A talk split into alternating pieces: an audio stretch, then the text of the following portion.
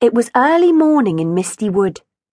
The moon had long since snuggled into his starry bed, and the sun was just beginning to stretch into the sky. In a cosy cot made from moss and grass in a tiny home, tucked under the roots of an old chestnut tree, a kitten called Chloe was waking up. She yawned and rubbed the end of her nose with a velvety paw.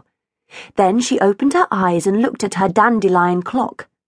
Oh no, I'm late, she cried, leaping from her bed. But she stopped short when she caught sight of herself in the small pool of water she used as a mirror. Puppy tails and poppy seeds, she meowed. I can't go out like this. Chloe's whiskers were flat from where she had slept on them.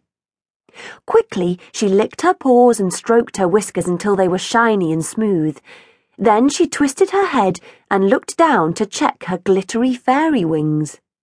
You see, Chloe was no ordinary kitten.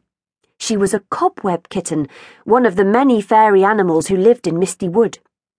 Every fairy animal in Misty Wood had a special job to do to make sure it stayed such a wonderful place.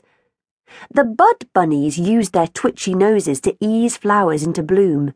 The hedgerow hedgehogs used their spikes to pick up leaves and keep the ground tidy. The holly hamsters nibbled the holly leaves into shape for Christmas. It was the cobweb kitten's job to decorate the cobwebs in the wood with glistening dewdrops so that they sparkled and shone. Chloe patted her wings into place and smiled.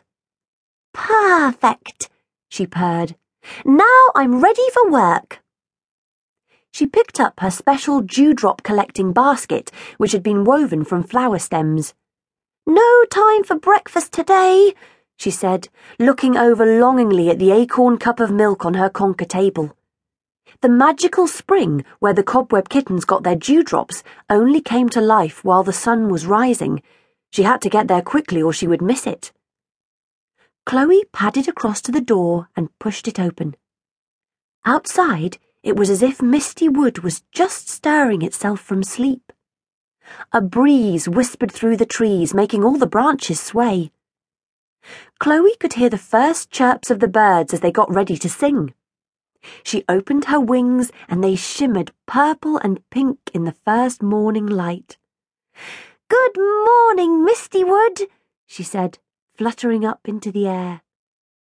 Chloe swooped through the trees and out into Bluebell Glade. Down below her, she could hear the tinkle of hundreds of flowers.